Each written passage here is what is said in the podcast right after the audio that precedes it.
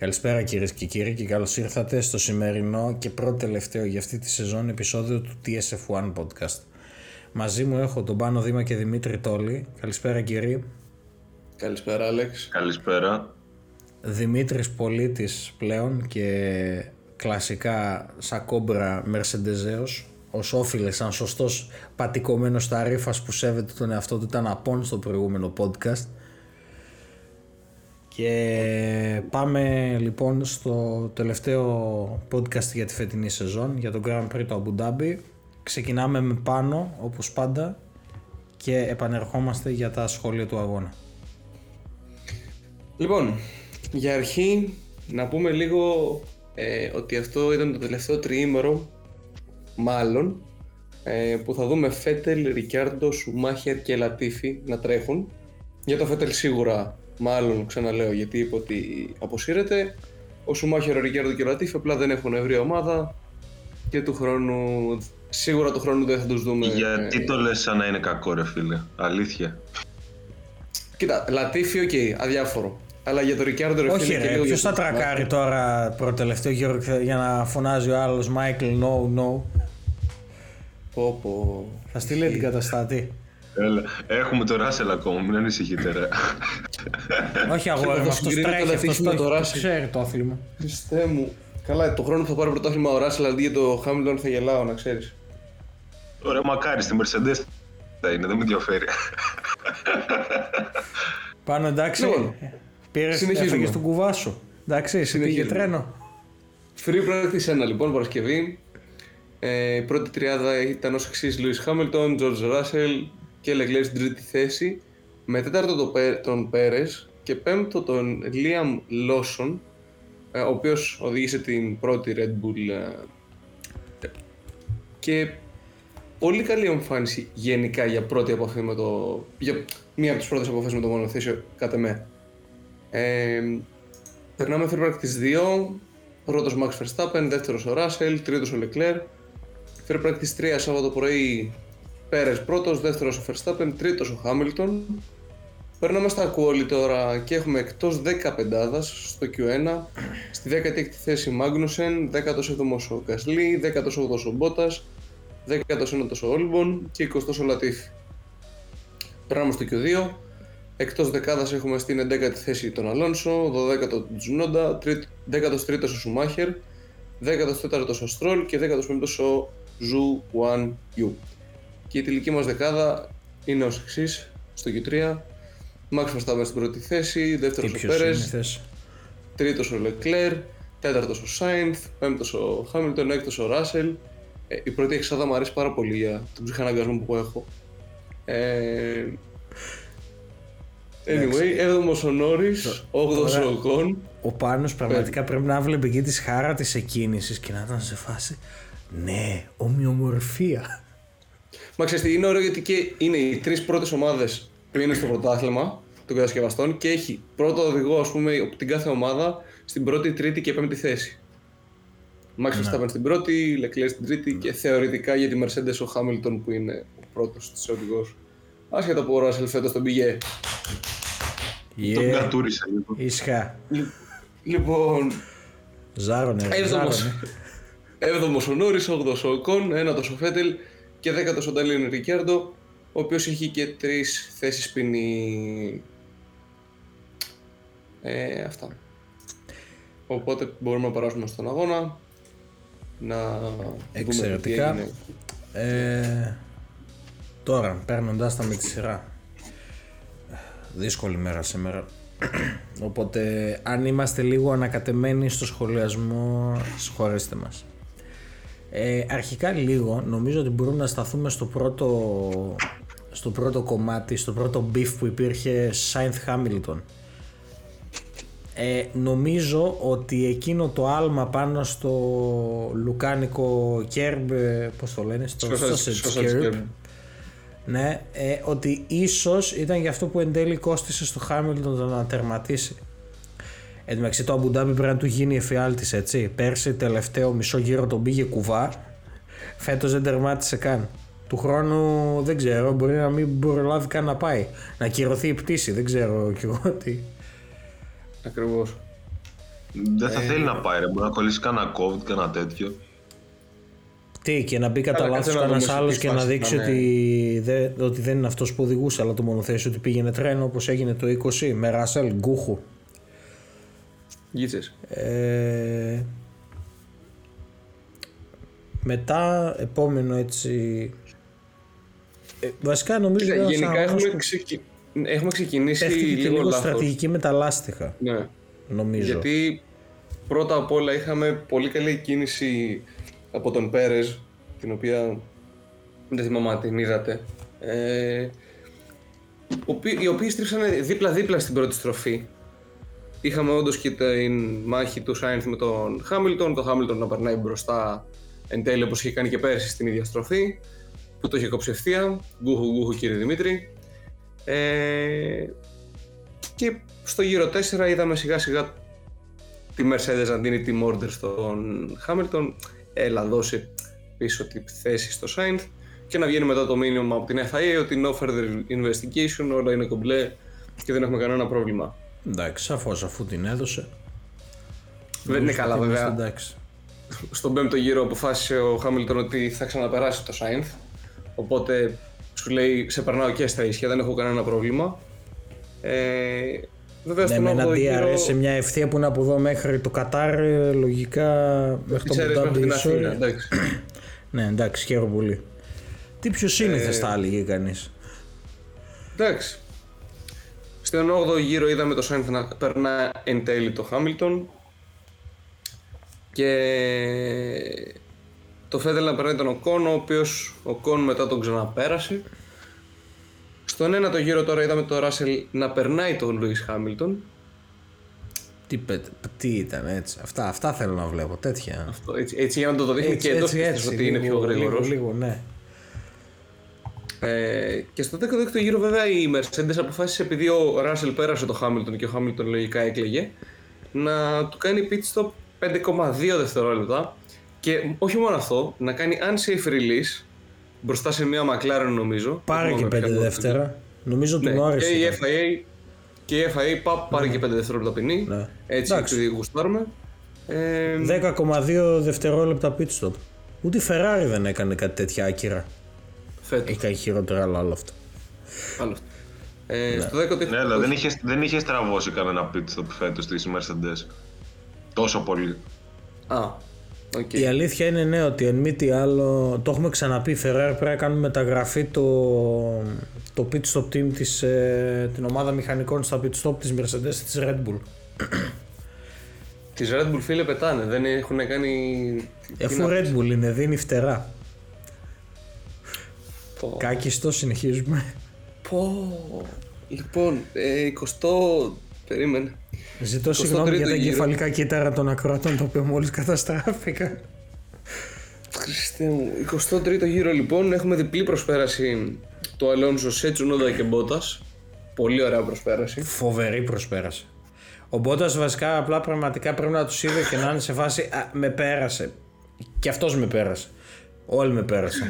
Τι ωραία. Στον 28ο γύρο βέβαια έχουμε DNF από τον Αλόνσο. Δυστυχώς. Δεν- ναι. Στο, τώρα, στον 21ο γύρο έχουμε το Φέτελ να περνάει τον Γκασλί για την 17η θέση. Και να ακούμε Μπορώ, τον... να, μπορώ να κάνω λίγο ένα σχόλιο. Παρακαλώ. Ο καημένος ο Φέτελ τελευταίος του αγώνας, όταν λέμε ότι τον πήγε κουβά, δεν τον πήγε κουβά, τον πήγε όλο το σκουπιδοντενέ και εκεί το μεγάλο. Δεν, δεν ήταν απλά κουβάς αυτό. Αυτό ήταν οριακά ξέρεις, κοντέινερ για μπάζα. Τα μεγάλα. Κοί- κοί- Κοίτα, κοίτα, κοίτα. Τρέ- θεωρητικά είναι ο πρώτος οδηγός, αλλά τρέχει για μια εταιρεία του οποίου ο γιος είναι ο συναρχητής του, παύλα ανταγωνιστής του. Οπότε προφανώς και την καλή στρατηγική θα την έχει ο μικρός. Οριακά μπορεί τελευταίο μου αγώνα να φερσταπένιζα και να τον έκανα έτσι ένα wipe out τύπου συγκρουόμενα. Έτσι για το γαμό του. Ε. Λες τελευταίος Δεν θα, αγώνας. δεν θα βάρει. κάνει τα ντόνατς στο τέλος. Οπότε εντάξει. Ε, τώρα. Διάφορα θα μου πεις. Αλλά έχει, έχει χαρακτήρα σαν άνθρωπος, δεν, γι' αυτό δεν θα το έκανε. Βασικά για μένα το θέμα είναι ότι αν η, Χ- η Haas είχε καλύτερον οδη- οδηγό θα έχει περάσει και την Aston Martin. Δηλαδή είναι τραγική η κατάσταση της Aston Martin. Δηλαδή, οριακά Williams. Εγώ αυτό πιστεύω ότι θα γίνει του χρόνου. Για αρχή η Haas είχε δύο πολύ καλούς οδηγούς. Εντάξει, το Schumacher δεν τον λες και πολύ καλό οδηγό. Εντάξει, αν δούμε τι έκανε στο Abu Dhabi, σίγουρα όχι. Αλλά. Ε, και στο- Εντάξει, ε, αν σκεφτείς πόσα εκατομμύρια κόστησε την ομάδα του μόνο και μόνο που νόμιζε ότι ήταν στα συγκρουόμενα και όχι στη Φόρμουλα 1, εντάξει, οκ. Ισχύει. Αυτό ισχύει. Οκ, το δέχομαι, πάω πάσο. Ε, ναι, απλά εντάξει. Οκ, θα μπορούσε να είναι πιο. Α, και στον γύρο 39, όπως θα λέγαμε τώρα, ο Σουμάχερ βρίσκει τον Λατίφη και έχουμε 5 δευτερόλεπτα ποινή για τον Σουμάχερ. Ε, εντάξει, τον βρήκε πολύ ηλίθια, πολύ απαλά. Είναι, πολύ, ναι, πραγματικά χωρίς λόγο. ήταν, ε, ήταν fail. Όχι, θύμισε τα δύο τρακαρίσματα που είχαμε με τις McLaren στο, στη Βραζιλία. Το Ρικιάρντο με τον Μάγκουνσεν και τον Σάιν, Ναι. το Leclerc με τον ε, Νόρις. Δηλαδή Ναι. ένα κούμπιμα τύπου που θα μπορούσε να αποφευθεί πολύ εύκολα και απλά έγινε έτσι.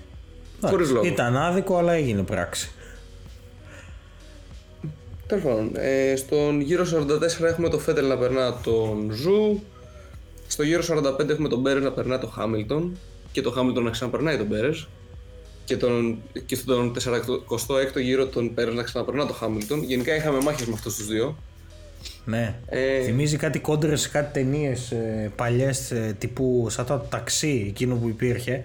Που κάνανε ξέρω εγώ ένα άνοιγμα που φανάρει 25 χιλιόμετρα κόντρα, 50 ναι, χιλιόμετρα. ναι, ναι. Ναι, σαν εκείνο το ανέκδοτο που λέει σε να πάμε μια κόντρα από εδώ μέχρι τη Χαλκίδα. Που λέω Α κόντρα βάλουμε εκδρομή θα πάμε. Ε, κάπως έτσι ήταν και αυτό. Έλα ναι. Είχε, είχε συνέχεια, εντάξει. Στο γύρο 49 βλέπουμε τον Στρόλ να περνά στα ίσια τον Φέτελ. Ο οποίος Φέτελ παίζα μην είχε λάστιχα να μην. Το, να το είχε πάρει απόφαση γιατί απλά θα κάνει κρούζ μέχρι το τέλος Ε, του. δηλαδή αγώνα. πραγματικά, ε, αυτό εννοώ ότι δηλαδή τον πήγε, όχι κουβά, τον πήγε όλο τον κάδο. Η στρατηγική ήταν ε, εντάξει πιο λάθος ε, δεν. Λοιπόν, στο γύρο 55 έχουμε τον Χάμιλτον να έχει θέματα με τα υδραυλικά. Πρώτο DNF για τη Mercedes θα πούμε ε, από μηχανικό πρόβλημα στον γύρο 57 και καλός ή κακός ήταν και ο λόγος που ο Φέτελ πήρε τον τελευταίο του βαθμό το DNF του Χάμιλτον γιατί η προσπέραση τους Στρόλ στον Φέτελ θα τον άφηνε εκτός δεκάδας Ναι. ε, και κάτι fun fact, ε, ας το πούμε έτσι, ότι ο Φέτελ και στον πρώτο του αγώνα και στον τελευταίο του αγώνα πήρε έναν βαθμό. Πρώτο αγώνα της καριέρας του στη Φόρμουλα 1 και στον τελευταίο του αγώνα της καριέρας του. Ντεζαβού. Ναι, πήρε έναν βαθμό. Καλά, Πάντως, Ντεζαβού ήταν ε, κυρίως... Μπορούμε, μπορούμε να κάνουμε έτσι ένα σχόλιο λίγο περί Φέτελ. Αρχικά, ο άνθρωπος πήρε τα πρωταθλήματα σε μια εποχή που δεν υπήρχαν αυτά τα σκουπάκια, τα hoover για μοτέρ. Ο Θεός να τον κάνει ήχο αυτόν. Ε, Της Ferrari είναι ο χειρότερος, αυτό είναι το θέμα. ναι, Είναι και άλλες ομάδες, αλλά η Ferrari έχει το χειρότερο ήχο. ρε φίλε. ναι, πραγματικά. Και ότι είναι και ο μόνος ο οποίος είπε ανοιχτά ότι ξέρεις τι, ο ήχος είναι χάλια, δηλαδή είναι άθλιος. Ο μόνος. Ναι. Γιατί Δηλαδή- δεν τον ενδιαφέρει πλέον, ήξερε ότι θα τελειώσει, θα φύγει και τέλος. Καλά, και ο Χάμιλτον το λέει. Γενικά και οι περισσότεροι οδηγοί το λένε βασικά. Ποιος το χίζει το... χ- Ε, Ναι. Ο Πάνος θέλει να πει τώρα... Όχι εντάξει δεν θα το κάνω το... Είναι... Θα ήταν πολύ κακό αστείο. Ε...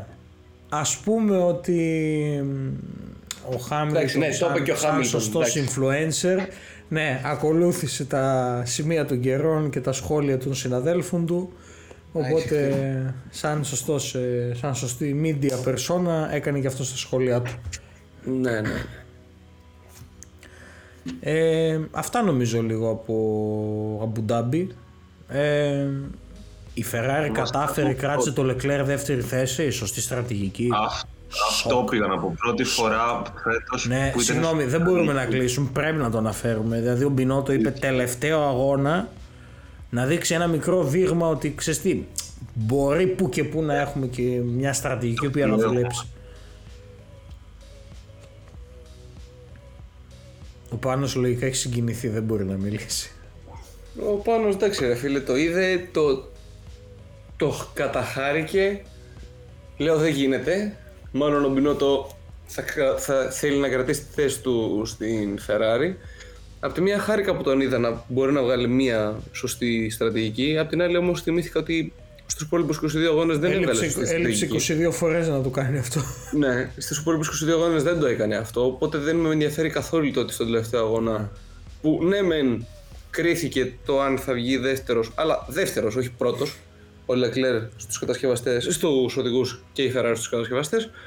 Οπότε μου είναι παγερά αδιάφορο και θεωρώ ότι α, τα rumors, οι φήμες που είχαμε διαβάσει ότι θα φύγει ο Μπινότο και θα έρθει ο της Άλφα Ρομέο, μακάρι να